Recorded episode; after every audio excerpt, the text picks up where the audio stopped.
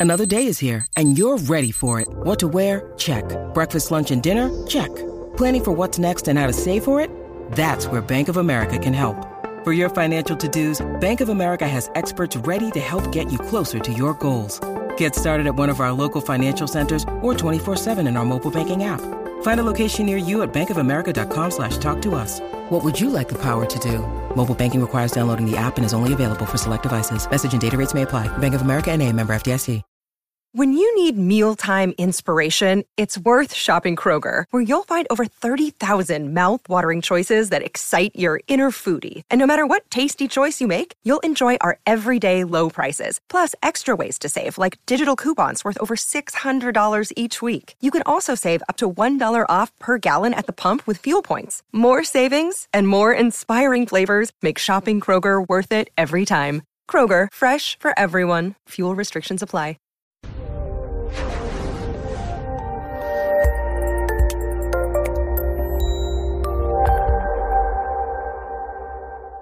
So, cognitive changes that we see in dementia and neurocognitive disorders memory loss, difficulty in communication, especially finding the words to communicate or keeping track of a conversation. And it's for a lot of people with dementia or neurocognitive disorders, these aren't something that are minor. They are significant, impacting activities of daily living, and or they may come on suddenly. One of the um, issues with stroke, as people can have uh, transient ischemic attacks, which are basically like mini strokes, and they don't even really know they're having it. And those mini strokes can contribute to um, vascular dementia. So if you're working with somebody and they notice, especially if they notice that they've suddenly started having some of these symptoms, it is important to get them uh, uh, get them a referral. Reduced ability to organize, plan, reason, or solve problems. Difficulty handling complex tasks.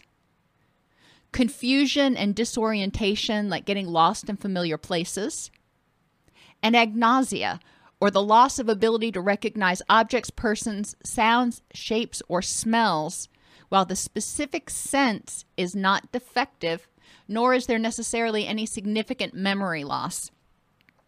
Now, agnosia is pretty um, specific to neurodegenerative disorders. In some, even in somebody with clinical depression, they're generally um, going to be able to recognize people and smells and those sorts of things. So, you know, that is one of those differentiating features that if it starts happening, it is a, a big deal. Now, of course, and, and common sense, I'm, I'm sure y'all um, would know this, that if they're looking at something specific, like, and I'll use cars because you know, I can recognize a car. I can look at it and go, "That's a that's a vehicle. That's a car." But if you ask me whether it is a Ford Fiesta or a Honda something, I'm going to look at you with this blank stare because, you know, I may not be able to identify that. Even somebody who's into cars um, may if if they're experiencing something like clinical depression or extreme bereavement, they may not be able to put together everything and differentiate between um, objects in a category. So, you know, like different uh, car makers, for example, the, they can identify a van versus a car or something. But um, so we want to use common sense with the with the agnosia, but uh, that is one of those that kind of stands out by itself away from the mood disorders. Now, memory loss. When you're stressed, people who are experiencing um, clinical depression, people who are experiencing bereavement, um, people who are experiencing anxiety or PTSD. I mean, not being able to remember aspects of the trauma is a characteristic of PTSD. I mean, It's right there in the DSM. So, memory loss can be associated with a lot of different things. We want to explore, you know, what type of memory? Is it short term? Is it long term? Is it episodic? Um, and and and so we want to pay attention to that in order to effectively diagnose things. A lot of people with neurocognitive disorders are going to have decent long term memory. You know, things that happened five years ago may be a lot clearer than something that happened five days ago. Uh, so that can be another clue but it doesn't it isn't necessarily diagnostic because if somebody began having a severe major clinical depressive episode or something happened there was a trauma or a loss 2 weeks ago then yeah, the last two weeks is probably going to be a blur, and maybe even the week before that, because everything starts to blend together. So, memory loss is a symptom, but it's a symptom of a lot of things. Difficulty in communication, finding the right words to communicate, or keeping track of a conversation. As we age, our processing slows. It's not dementia, it's aging. We just, it slows. That's just the way it is. We don't want to overreact if somebody who's getting older takes a minute. It's also common in people with depression and postpartum depression and people who are sleep deprived because of shift work or a new baby even without postpartum depression to make sometimes to have difficulty finding the right words or to stay focused in a in a conversation. So we definitely want to explore those things. Reduced ability to organize, plan, reason, or solve problems. That's that whole prefrontal cortex thing.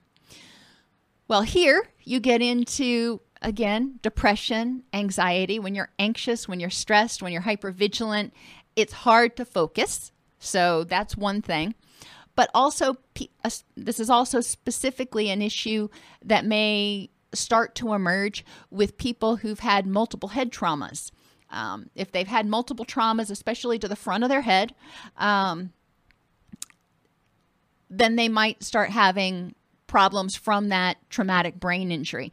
Remember, your your brain sits in your skull, kind of like an egg in a shell. So think about your brain like the yolk and the white part of the egg is kind of like the fluid that protects your brain. And when you shake it or when you hit it, it doesn't just go one way. It bounces back and forth and bounces kind of around in there a little bit. So if somebody has a hit to the back of the head, then the brain's probably going to go forward, hit front, and then go backwards. For every action, there's an equal and opposite reaction.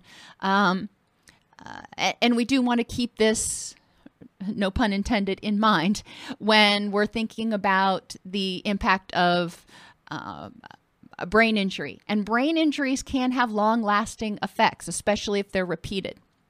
Difficulty handling complex tasks. Not uncommon with PTSD, with because hypervigilance, you know, people are so um, flooded by stimuli, sometimes it's hard to focus and handle complex tasks. When people are depressed, it's hard to have the energy and the motivation and you know energy and motivation. What does that correspond to? Dopamine. Um, so task completion can be difficult. Confusion and disorientation. The degree is what's important here. People who are depressed especially super clinically depressed, you know, people who have persistent um, depressive disorder, which used to be called dysthymia, typically don't show a lot of confusion and disorientation. But people who are really clinically depressed um, may lose track of what they're saying, may get kind of disoriented because a lot of times they're sleeping a lot and they get their circadian rhythms out of whack. But generally, if you start seeing significant confusion and disorientation, you know that there's probably something else going on that should be um, evaluated. So, back to the questions. How might these symptoms be associated with low serotonin or low dopamine? Well, cognition is a function of both serotonin and dopamine. So, organizing, planning, reasoning, solving problems, handling complex tasks, and communicating, finding words, thinking, stringing sentences together. That's all cognition. Memory, part of that is cognition. We need to recognize that if any neurotransmitter system, if you want to think about it that way, goes offline or is dysfunctioning, it's going to affect every other neurotransmitter system. It's just the way our body works. It's a cascade effect. The good thing is it's a cascade effect in the positive too. As something starts to get heal, everything else starts to rebalance too. Physical and sensory changes in people with dementia and NDs. Difficulty with coordination and motor functions Tremor, we talked about that because of the low dopamine levels. Loss of or reduced visual perception. Um, now, we talked about this uh, several weeks ago in a class that there's actually research out now that shows that people who have clinical depression have differences or the reduced capacity, reduced um, contrast when they see things. So instead of seeing things as, and this is literal, white or black, it looks kind of gray. And if you're like me and your vision is not what it used to be, when you don't have your glasses on, things look a different color. When I put my glasses on, all of a sudden things look sharper and darker and crisper. Well, when people are depressed, the same thing happens. And they don't know why exactly, or at least not in the articles I read. But loss of or reduced visual perception is a symptom of both depression as well as dementia and neurodegenerative disorders. Uh, metallic taste in their mouth and decreased sense of smell, that's pretty um, specific to something uh, neurological. Decreased automatic movements, such as blinking. Uh, people, when they're depressed, especially, tend to be a lot slower at things, but those tend to be your um, intentional movements, your automatic movements like blinking and swallowing and, you know, those things tend to, you know, just keep chugging along.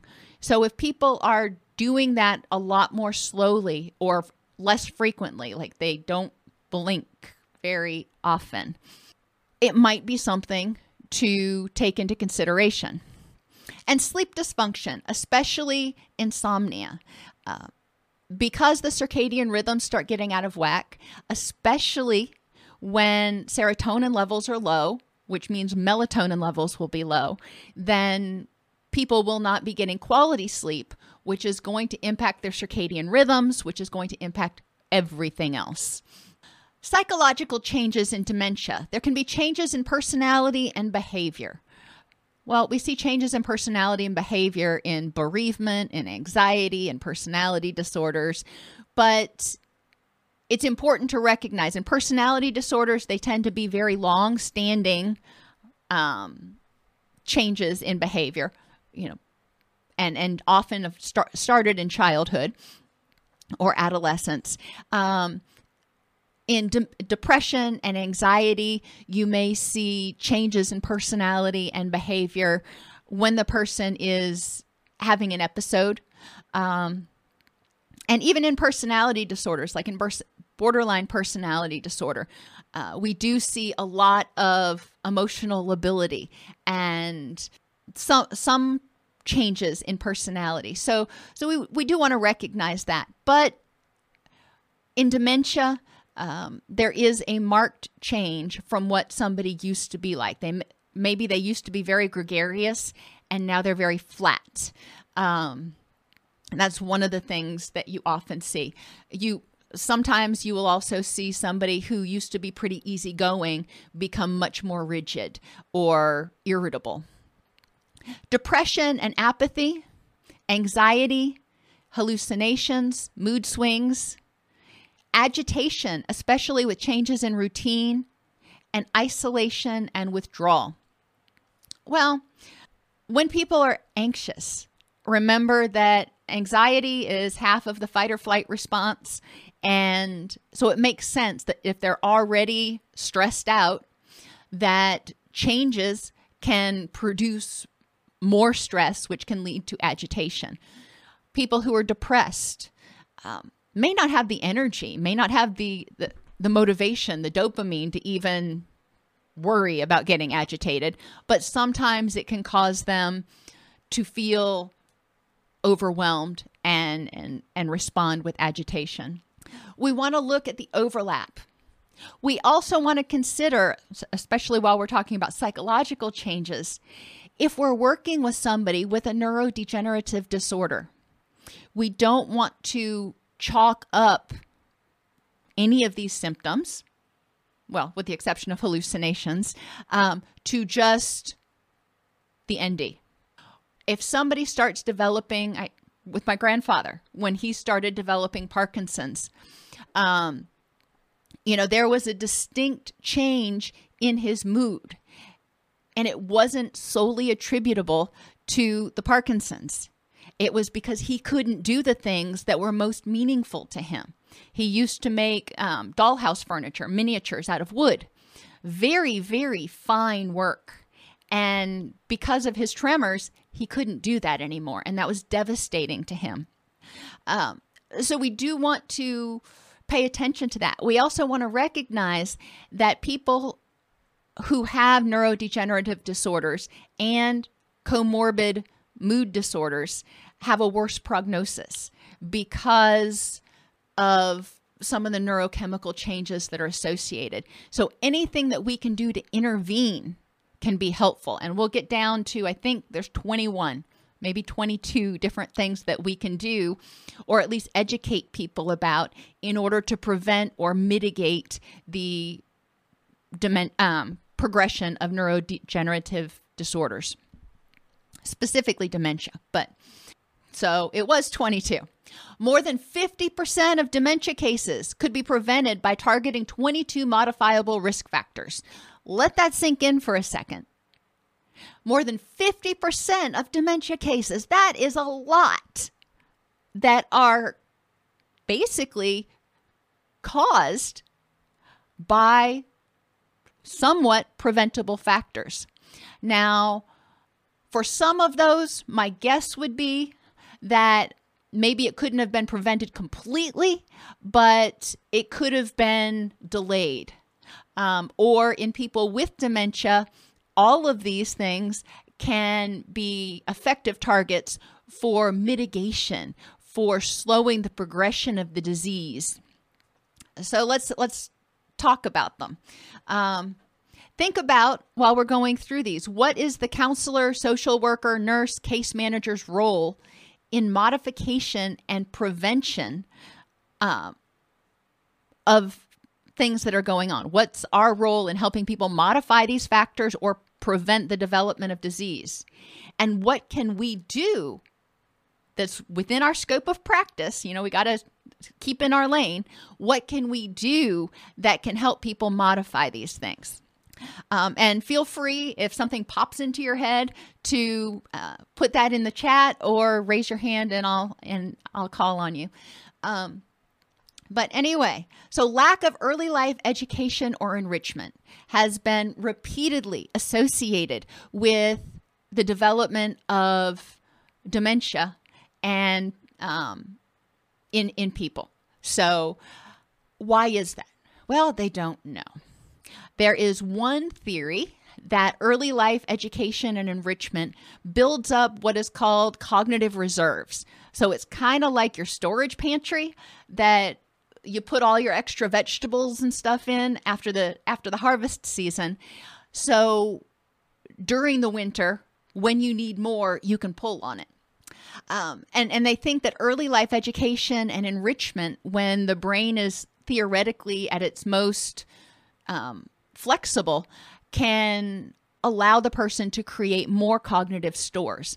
Now, they've also found that enrichment in later life, you know, staying active, keeping the keeping your mind and body active, um, are also associated with um, creating cognitive reserve and slowing the process of cognitive decline, even quote normal cognitive decline. So that that's kind of an interesting thing.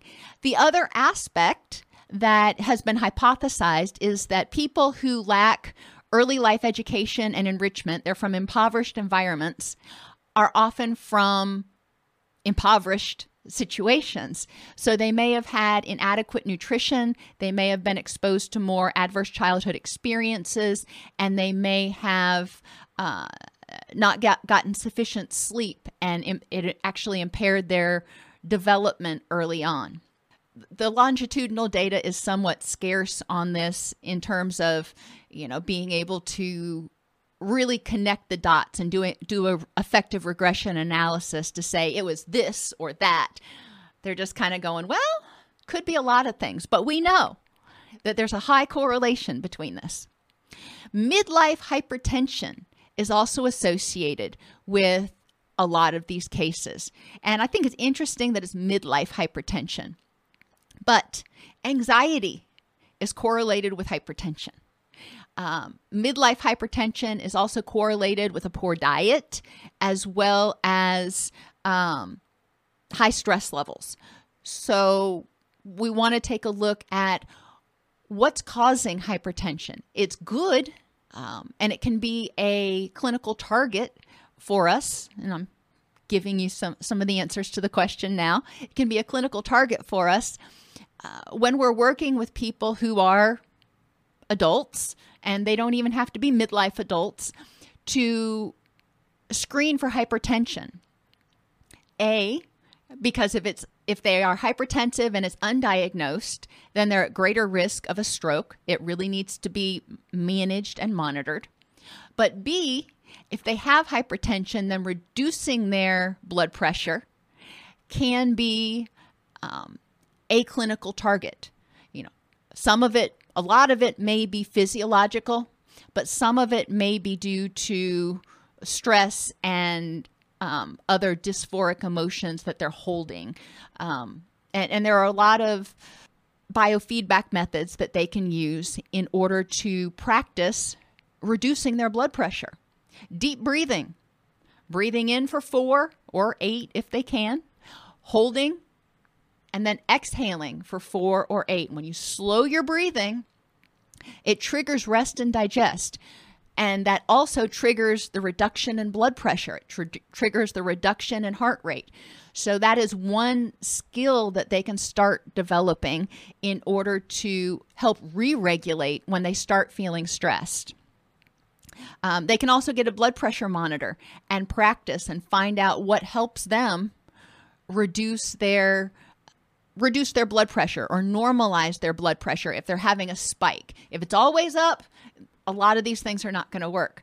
But if they have a lot of variability in their hypertension, then uh, we can certainly help them develop some skills and tools in order to figure out what works for them to help regulate it when they are triggered.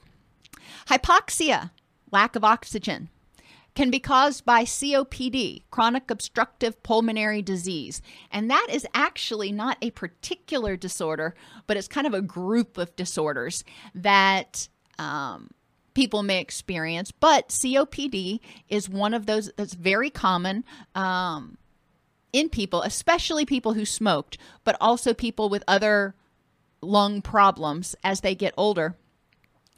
And because of the obstruction of the pulmonary area, um, it means that the body is not oxygenating the blood as well, which means that the brain is not getting as much oxygenation from the blood as it as it should.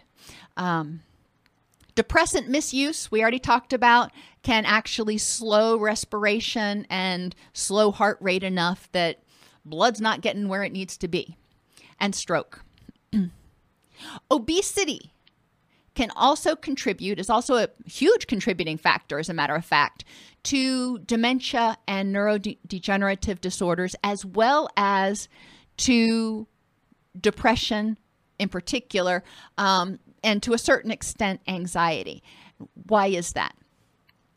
The main reason, the main physiological reason, is that, is that when the adipose levels, when the fat levels in your body get to a certain percentage, get to a certain level, it increases inflammation. And there are a lot of reasons for that, that, you know, whole different class. This is not a, you know, problem because of body image. You know, body image problems, if people have them, can obviously contribute. But obesity, being over fat, not um, can contribute to systemic inflammation, which is associated with increases in um, cognitive problems, increases in depression, which often lead to less activity, um, increases in joint pain, which can also contribute to inactivity, which can contribute to lower levels of serotonin and dopamine and increased depression and decreased uh, oxygenation and uh, cognitive abilities. Diabetes, specifically periods of hypoglycemia, interestingly enough, are associated with uh, the development of dementia in later life. So it is important that people are regulating their blood sugar. Now, think about how many people you work with who have diabetes. Well, think again. The vast majority of people who are diabetic or pre diabetic don't even know it. The CDC estimates that upwards of 24% of Americans are either diabetic or pre diabetic, which means they're not regulating their blood sugar very well. So there's a lot of people who have a very preventable risk factor. Um, why diabetes? How does that relate to dementia? And why do you care? Well, because in order to educate our patients about the importance of managing their diabetes and their A1C levels, we need to understand what the consequences of it are. And one of the consequences is increased risk for dementia. Because when the blood sugar gets out of whack, hypoglycemic, what happens? When the blood blood glucose, your one of your energy stores gets low, the body goes, "Crap, I need more energy." HPA axis kicks off glutamate dumps, norepinephrine dumps, causes your your body to release glucose into the system. Then everything else, you know, it starts to become hunky dory again. So when people become hypoglycemic, it creates that excitatory neurotoxic environment again. Um, so that's that's important to recognize that uh, that can happen. Now, hyperglycemia has its own set of problems that go with it, but um, the the key is maintaining A1C levels and keeping blood sugar within that those parameters that they're supposed to be in order to prevent overactivation of that HPA axis and uh, neurological the cascade of neurological problems hypothyroidism. Now, we remember, or you may remember, that the hypothalamic pituitary adrenal axis is your main threat response system, but it dovetails with the hypothalamic pituitary thyroid axis. When the HPA axis kicks off, glutamate, norepinephrine, adrenaline, they're released. They cause thyroxin, which is a stimulatory chemical, to be re- released from the thyroid um, in order to uh, give you more energy. When people have hypothyroid, they're not making enough thyroid hormones. So, again, the body's going, I don't have enough of those energy sources. So, it can kick off the um, HPA axis. Hypothyroidism is also associated with low blood pressure and difficulty of the the heart getting the blood up to where it needs to be. Think about how much effort it must take to get the blood from your toes all the way up to your brain. So, hypothyroidism is another risk factor. Hypothyroidism and diabetes are both associated with depressive symptoms. We don't want to miss it. Again, with the blood test, so important, so easy to do. Um, but SSRIs ain't going to do a daggum thing for diabetes and hypothyroidism. You know, we really need to address the source of the dysfunction or at least rule out any physiological causes. When, and, and a lot of people have hypothyroidism and don't even know it. People can develop hypothyroidism as children, and it can happen at any time. There's not necessarily a precipitating trigger that you can say, if you have this condition, then you're at higher risk for developing hypothyroid. Um, now, there are probably some out there, but in general, um, the research indicates that hypothyroidism can begin at any point in life.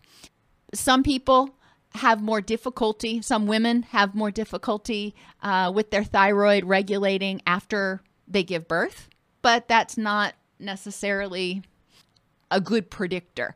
Um, it is important to monitor. Hearing loss. Now, this is when you're scratching your head. I was scratching my head too. Um, people with hearing loss Uh, are at a much greater risk of developing dementia as well as clinical depression. Now, this is different than people who are born deaf. People who are born deaf do not have the same trajectory because they never were hearing. People who were born hearing and start d- developing hearing loss often start withdrawing because they don't understand what people are saying. It's kind of garbled. And they start getting frustrated because it's more difficult to communicate, or they misunderstand what people are saying, and it causes conflict in relationships. So they start withdrawing. It's important to pay attention um, for hearing loss in people of all ages. My daughter is all but deaf in one ear, and we thank thankfully recognize that early on, but it's important to to note that you know she was six when we got her diagnosed with that hearing loss, um, and hearing loss does impact people in many many ways. But hearing loss is associated with with with withdrawal from activities, which is associated with loss of that cognitive reserve because they're not in engaging engaging as, in as much stuff. It's also associated with depression, which is associated with reduced serotonin and dopamine, which is associated with neurodegenerative disorders. It's easy enough for people to get screened for hearing loss or get their hearing screened at their annual physical. Doctors should be doing that at least you know, a screening. It doesn't have to be a full test where they have the headphones on and everything, but at least a screening. Smoking, because it affects the um, flexibility of the blood vessels, can contribute to circulation problems. And it also has been associated with cardiovascular disease, both of which are associated with hypoxia and dementia and potentially uh, neuro um, uh, neurodegenerative disorders.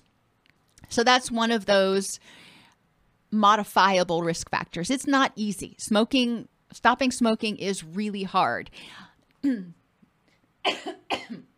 Depression or anxiety.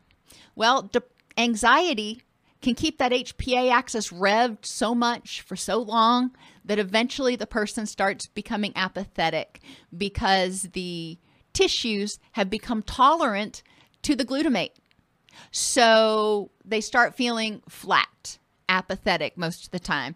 So a lot of times you'll have depression and anxiety co occurring. Not always.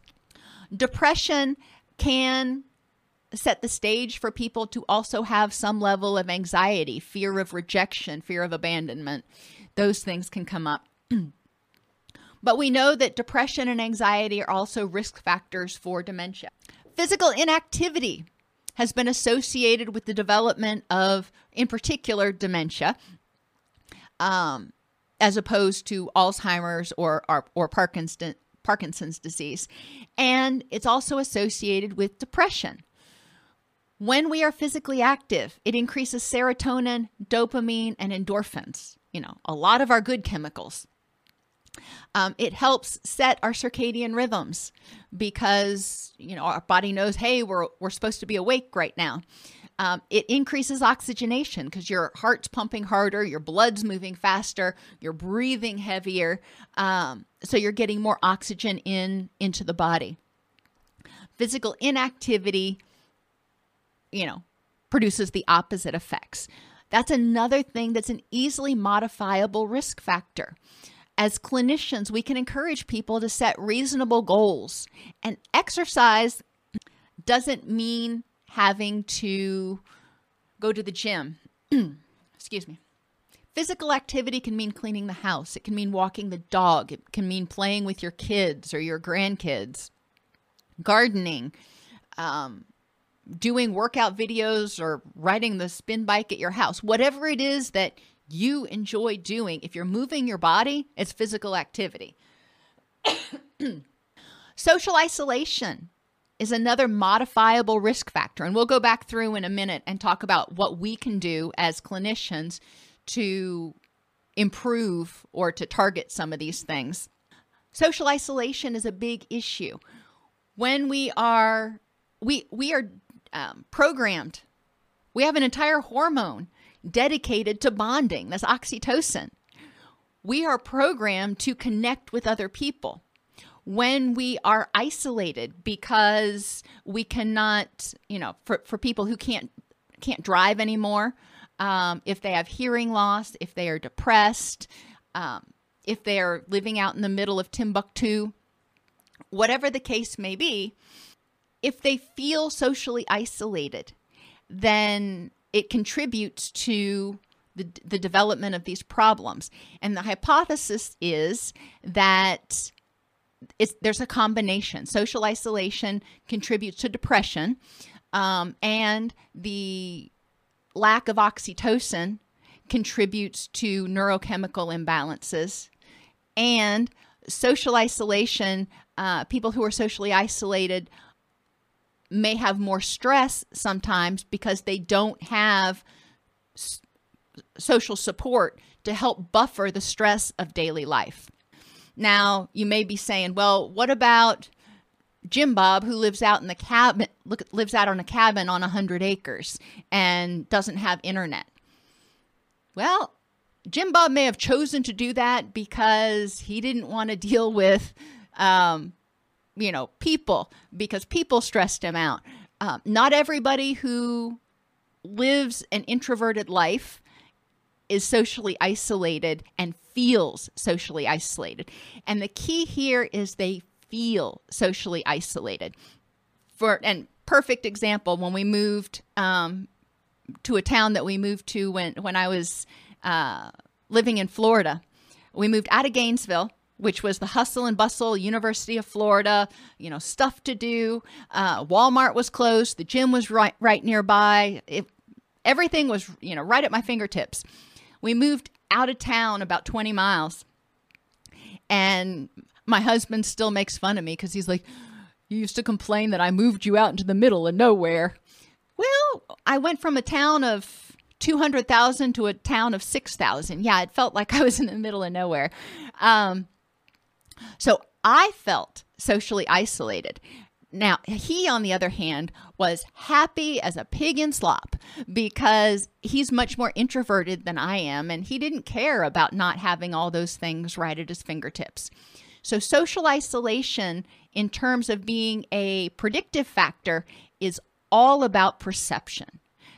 Um, and one of the things that we can do, you know, thankfully with things like Zoom, um, we can help some people reduce their so- social isolation a little bit. It's not the same as in person contact, doesn't have the same impact on oxytocin levels, but it does help people feel less isolated um, when other things are not available.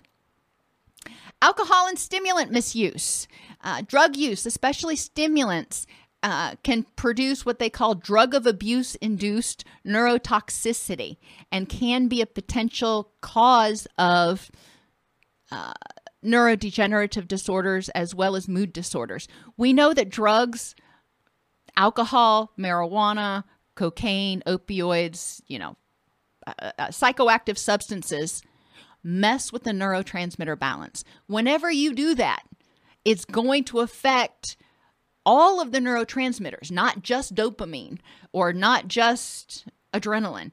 It, it messes with everything. It messes with the uh, the balance.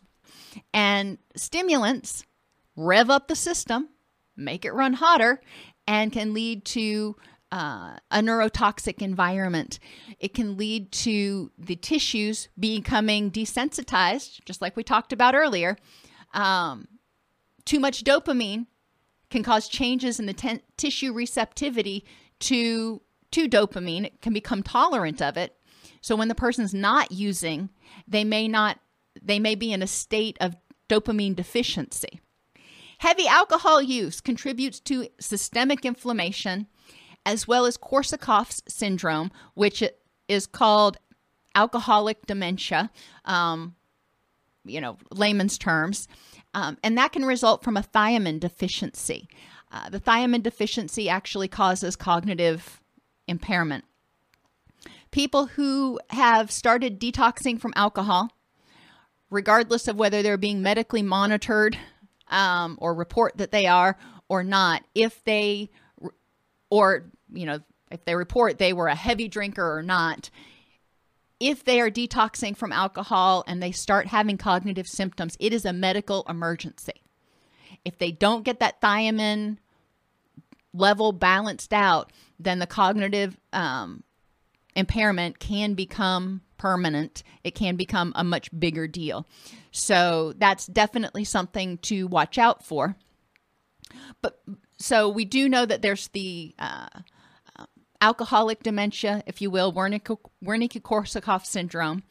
But heavy alcohol use, even if it you never have Korsakoff syndrome, contributes so much to inflammation and contributes to so much that inflammation causes the, the neuronal damage that uh, there is a much higher risk of dementia.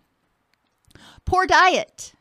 A diet that's high in flavonoids, the compounds that are present in colorful fruits and vegetables and omega 3s that are in you know your fatty fish as well as your olive oil chia seeds. Um, a diet that is low in those things is going to be inflammatory.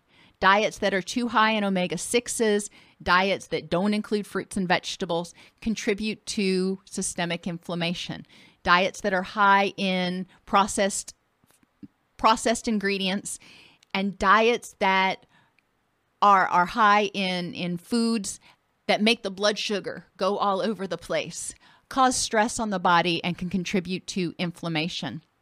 Likewise in order to make dopamine and uh, serotonin we have to have the amino acids tyrosine and tryptophan.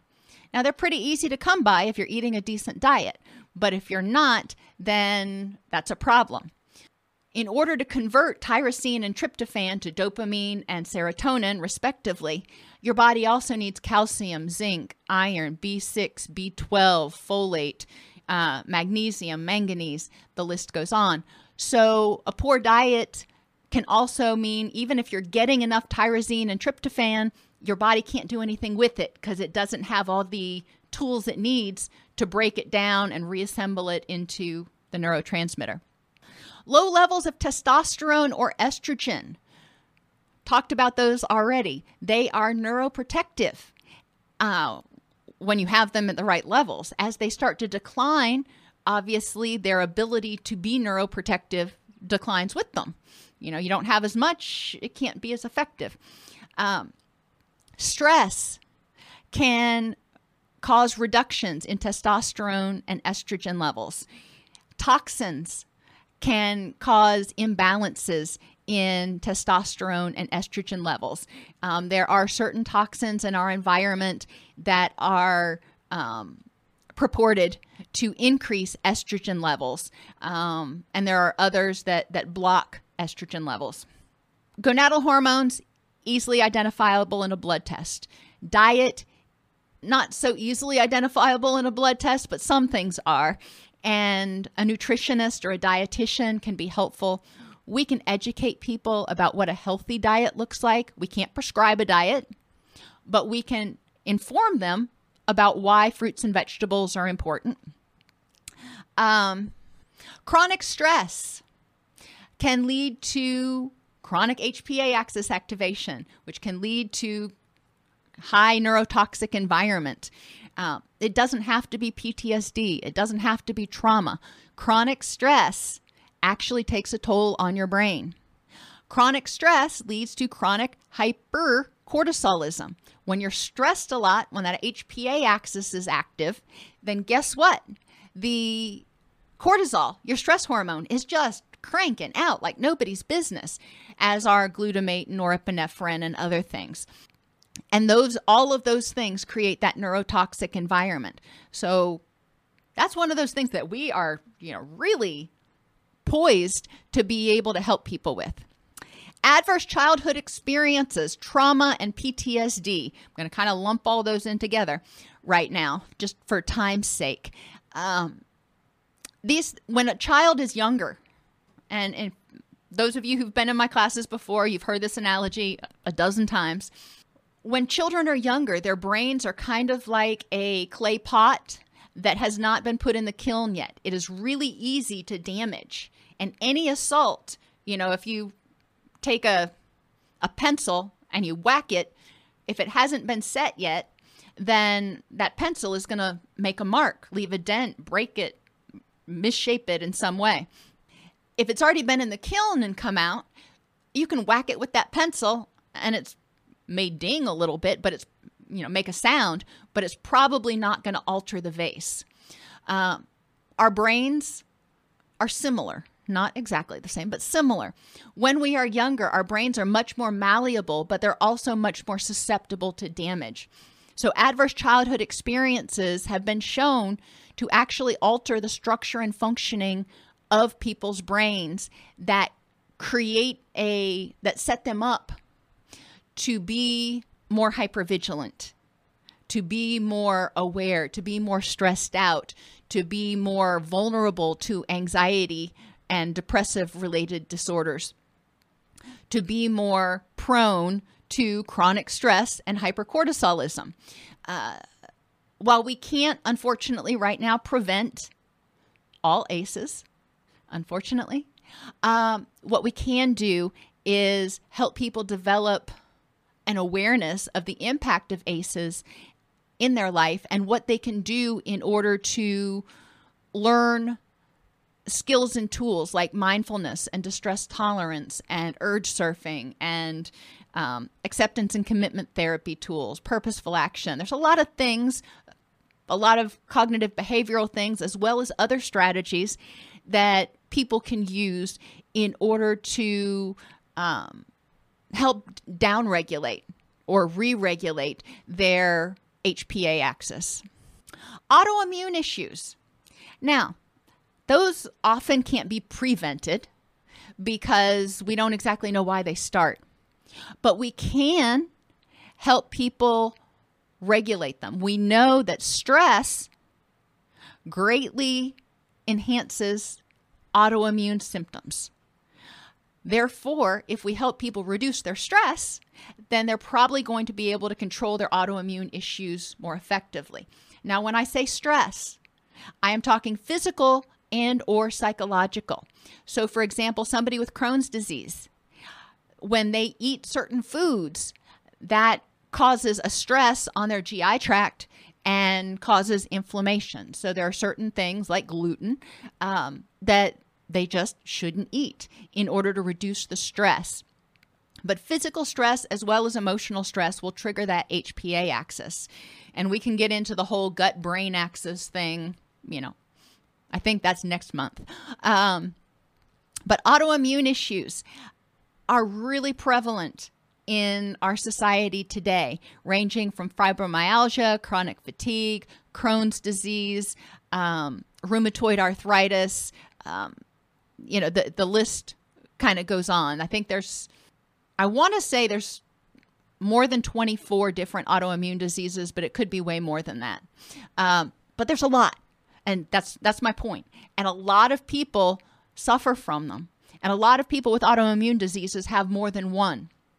Just kind of a little side fact. They found that diabetes actually has autoimmune components, both type 1 and type 2.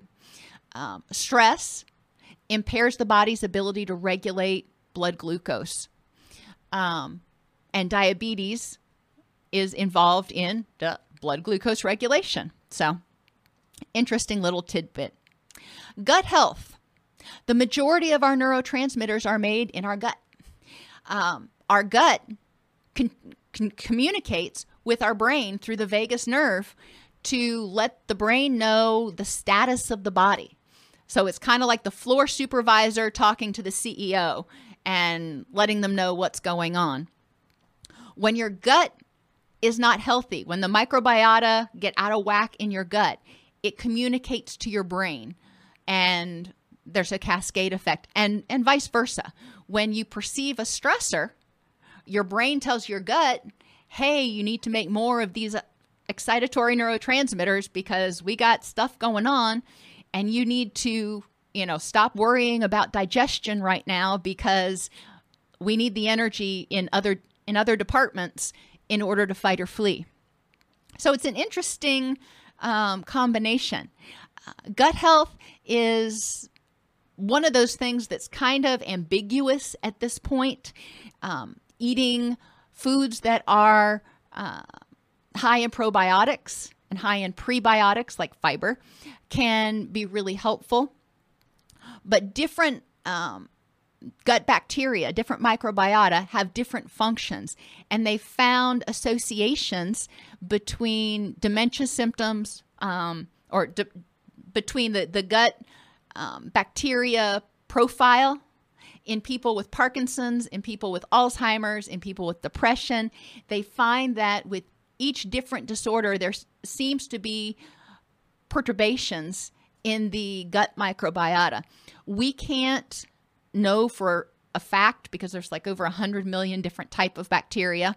They don't know for a fact which ones are directly responsible or and they haven't identified all of them, but they do know like bifidobacteria is higher in this condition and, and deficient in this condition.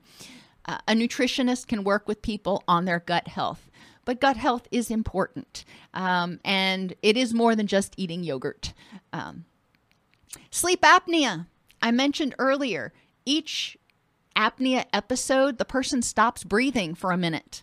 Well, not for a minute, but for a minute for a brief period of time. And during that period of time, the body's deprived of oxygen. When it happens repeatedly, every single night, then it starts becoming an additive problem. A lot of people with sleep apnea have concurrent depression. A lot of people with sleep apnea have concurrent obesity.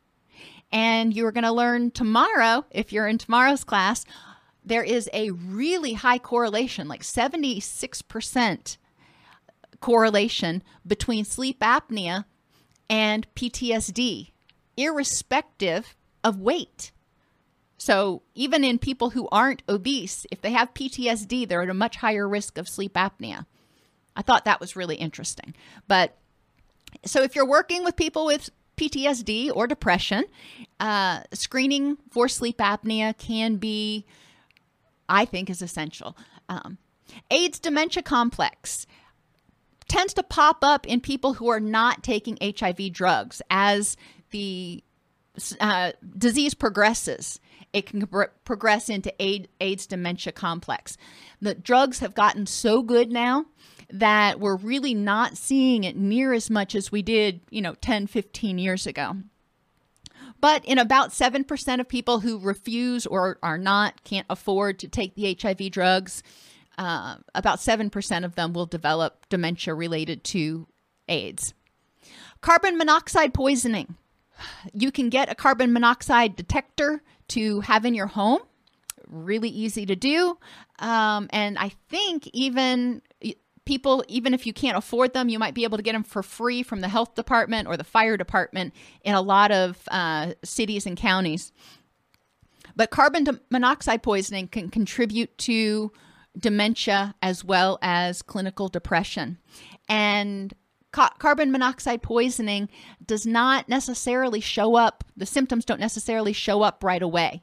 You can have it, realize you have it, get out of the situation, and then the cognitive symptoms may show up a couple of weeks later. Paying attention to this. Uh, it's unfortunately still something that's relatively common. And repeated head trauma. If you have watched the news over the past 15 years or so, you know there are instances of football players and boxers that have made the news um, who have suddenly become very aggressive. And repeated head trauma can lead to neurodegeneration. Um, and it's important to recognize that it doesn't have to be something that happened last week. It can be something that happened two years ago. Um, that the effects are are finally starting to show up. So so it is important to recognize that. Now, as clinicians, we can't prevent repeated head trauma, but we can educate people. We can advocate for proper hitting techniques in football um, in order to prevent as much head trauma as possible. Um, if we're working with athletes or anybody who hits their head, but you know, like basketball players will sometimes go up for a layup or something and then, you know, end up flat on their back and hit their head. We want to recognize that that is a head trauma and be cognizant of those things, make sure that they're aware, even if they didn't black out, um, make sure that they're aware that they need to pay attention to that because that was an, an insult to their brain. We can educate people about carbon monoxide poisoning, where to get carbon monoxide sensors.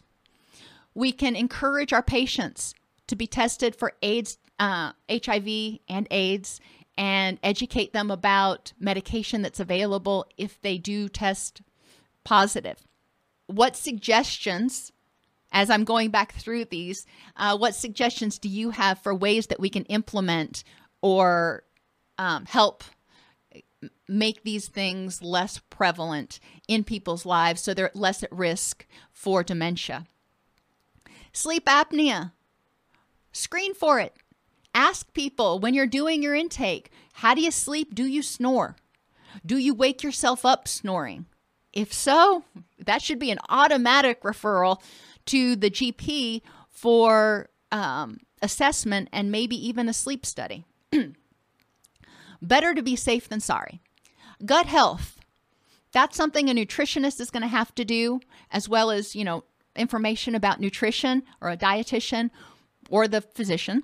But as clinician, behavioral health clinicians, you know, whatever your actual title, we can educate people about how the gut communicates with the brain, how the gut is responsible for making the neurotrans a lot of the neurotransmitters that help them feel anything and and why it's important to have a healthy gut not just because you know it's less painful but you know it, it's important to have a healthy gut in order to have a healthy body and be able to keep those neurotransmitters balanced autoimmune conditions are balanced or, or, or are um, mitigated in part by stress management.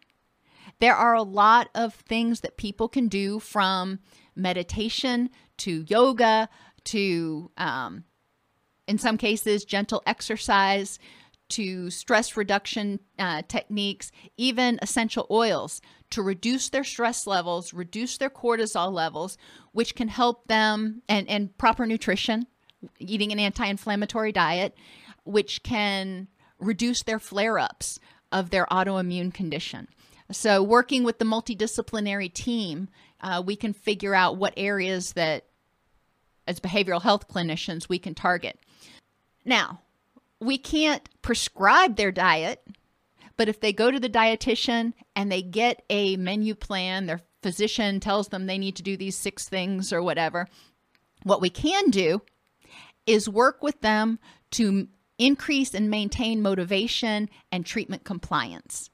So we do have a little bit of a part in some of the stuff that's outside of our lane, by virtue of our ability, since we see people every week, to help keep them motivated and treatment compliant. In terms of ACEs, helping people um, figure out ways to deal with whatever symptoms they've developed as a result of the ACEs. Um, and we're going to talk about that a lot more tomorrow, so I'm not going to go into it today. Uh, chronic stress, helping people develop stress management tools, identify what's triggering their stress, you know, whether you whatever approach you use, we can that can be helpful. Physical activity. Doctors are going to prescribe that. You know, we don't want to tell people to exercise um, because we don't know what their physical capabilities are. They need to have doctor's clearance, but we can help them figure out what they might want to do and stay motivated. We can educate them about the impact of alcohol and stimulants, make sure they get a blood test to assess for liver function, nutrition, uh, you know, vitamin D, um, your B vitamins, those things do show up. Liver liver function, um, thyroid, gonadal hormones. You know, the whole blood panel really does provide a lot of really good information, and we can help people uh, screen for diabetes and pre-diabetes. Make referrals because if we get that under control, um, then they have a much better outlook for later in life. And hearing loss we can screen to a certain extent for hearing loss. If we notice that they're having difficulty hearing us um, or they're misunderstanding what we say, uh, then that might indicate a need for a referral. Anyway, a lot of these we can go back through and figure out ways that we can either educate clients about so they know why it's important and we can make a referral so they can address it um, and or we can work with that referral to implement the treatment plan. And other things are directly related to our you know area of expertise like addressing depression anxiety um, social isolation. Some of those reasons can be uh, communication skills depression self-esteem issues. Higher levels of intellectual activities and intellectually stimulating environments may reduce the risk of cognitive decline. Um, just as a side, a lower level of education, those people who didn't go on to, to college, increases the risk of having uh, Alzheimer's disease by abro- approximately 30%. Now, so let me ask you, what do you think contributes to that? Um, just because you didn't go to college means you're higher risk for Alzheimer's. I'm not seeing a causative factor here. I, mean, I don't think we develop that much cognitive reserve and prevent the, the beta amyloid plaques from developing just by going to college. So, what other confounding factors can you think of that might be associated with lower levels of education and contribute to higher levels of stress, poor nutrition, exposure to toxins, etc. I would hypothesize, and again, um, they don't know for sure, but a lot of people who don't go to college or don't even finish high school tend to have lower paying jobs, tend to be more impoverished, tend to have higher levels of stress, tend to live in environments that have more toxins. Um, you know, they may live in older buildings that still have asbestos insulation or something. Um, so there are a lot of factors that uh, may ultimately contribute. You know, you go back through that list of 22 things, there's probably a lot of those that are higher in people uh, with a lower socioeconomic status. Dietary modulation, and I thought this um, was an interesting graphic. You don't need to know it for the um, for the test. But dietary modulation, omega 3s, antioxidants, B vitamins, tryptophan, tyrosine, all bolster, bolster normal health mechanisms, but they don't really possess any discrete disease specificity. So we can't say if you increase this, you can prevent that.